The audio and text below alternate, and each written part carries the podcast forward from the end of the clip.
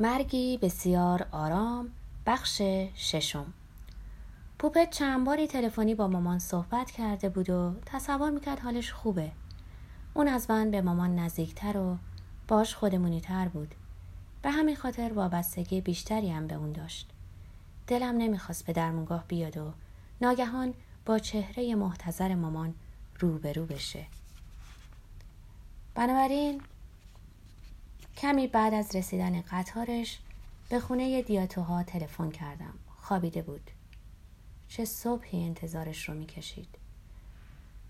روز چهارشنبه ششم نوامبر کارکنان حمل و نقل عمومی گاز و برق اعتصاب کرده بودند. از بست خواهش کردم با ماشینش بیاد دنبالم.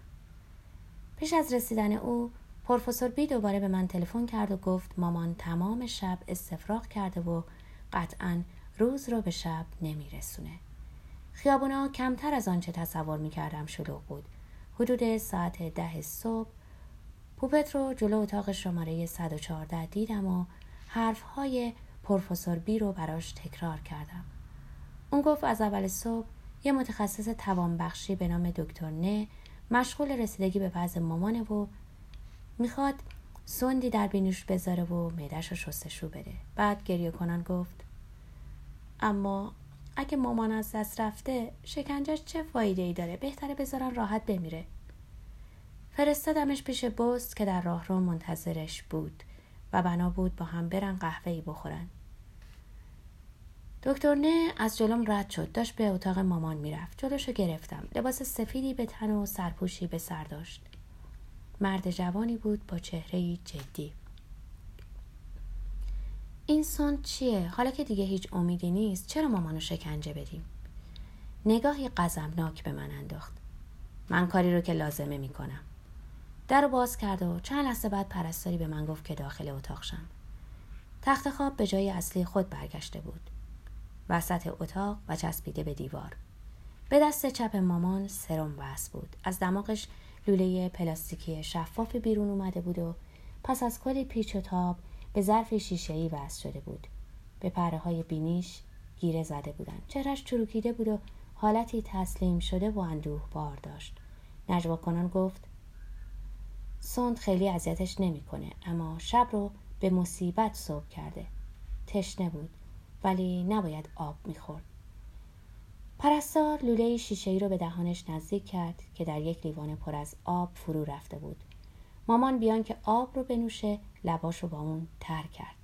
این مکیدن حریسانه و آمیخته با احتیاط با اون موهای نازکی که پشت لبش سایه مینداخت منو مجذوب خودش می‌کرد. یاد بچگی میافتادم. یاد وقتهایی که مادرم از عصبانیت باد به پشت لبش مینداخت. دکتر نه پارچ شیشه ای پر از مایه زرد رنگ رو نشونم داد و با لحنی تحکم آمیز گفت شما می‌خواستین اینا تو معدش بمونه؟ جوابی ندادم. در راه رو به من گفت امروز صبح اگه این کارو نکرده بودم چهار ساعت بیشتر دووم نمی آورد. من زندش کردم. جرات نکردم بپرسم برای چی. ماینه متخصصان در مدتی که یک پزشک و یک جراح دکتر پ شکم باد کرده مامان رو معاینه می‌کردند خواهرم کنارم ایستاده بود. صدای ناله مامان زیر دستهای آنها بلند شد. بعد هم از شدت درد فریاد زد. مورفین تزریق کردن ولی باز هم ناله می‌کرد. گفتیم یه مورفین دیگه تزریق کنین. دکترها گفتند افراد در تزریق مورفین روده رو فلج می‌کنه. پس به امید چی بودن؟ اعتصاب بود و برق قطع. نمونه خونو به بیمارستان آمریکایی فرستاده بودند که دستگاه مولد برق داشت. یعنی می‌خواستم مامان رو جراحی کنن؟ جراح هنگام خروج از اتاق به من گفت دیگه دیر شده و بیمار بسیار ضعیفه. وقتی رفت پرستار زن مسنی به نام مادام گوندران که حرف دکتر رو شنیده بود خودش رو به من رسوند و گفت نذارین عملش کنن. بعد دستش رو روی دهانش گذاشت. مبادا دکتر نه بفهمه که اینو به شما گفتم. اما آخه مادر شما هم جای مادر منه. از او پرسیدم اگه عملش کنن چی میشه؟ سکوت کرد و جوابی نداد. مامان خوابیده بود. چند شماره تلفن به پوپت دادم و از اونجا بیرون زدم. حدود ساعت پنج که به خونه سارتر تلفن کردم لحنش امیدوار کننده بود. جراح می‌خواد مامان عمل کنه. نتایج آزمایش خون دلگرم کننده است. حال مامان بهتر شده و قلبش می‌تونه تاب بیاره. تازه اصلا مطمئن نیستن سرطان باشن. شاید یه ورم سفاق بیشتر نباشه. در این صورت شانس مامان گفته. تو موافقی؟ موافقم. چه ساعتی؟ ساعت دو اینجا باش. به مامان نمیگن که عملش می‌کنن. قراره بگن به عکس های جدیدی نیازه. نذارین عملش کنن. استدلالی سست در برابر تصمیم یک متخصص و امیدهای خواهرم. نکنه مامان پس از عمل به هوش نیاد. عمل بدترین راه حل نبود. تازه مگه می‌شد یه جراح چنین خطری رو نادیده بگیره؟ پس مامان به هوش خواهد اومد. آیا عمل پیشرفت بیماری رو تسریع خواهد کرد؟ لابد مادام گونتران می‌خواست همینو بگه. اما انصداد روده ها به مرحله رسیده بود که مامان نمی‌تونست بیشتر از سه روز زنده بمونه. میترسیدم دوره احتضارش بسیار عذاب آور باشه. یه ساعت بعد پوپت تلفن کرد و حقق کنان گفت خودتو سریع برسون شکمش رو باز کردن و قده بزرگی پیدا شده. سرطانی است سارت با من سوار تاکسی شد و تا درمانگاه همراهیم کرد. بغز گلوم رو گرفته بود. یه پرستار راهروی رو بین تالار ورودی و اتاق عمل نشونم داد. اونجا خواهرم انتظارم رو می‌کشید.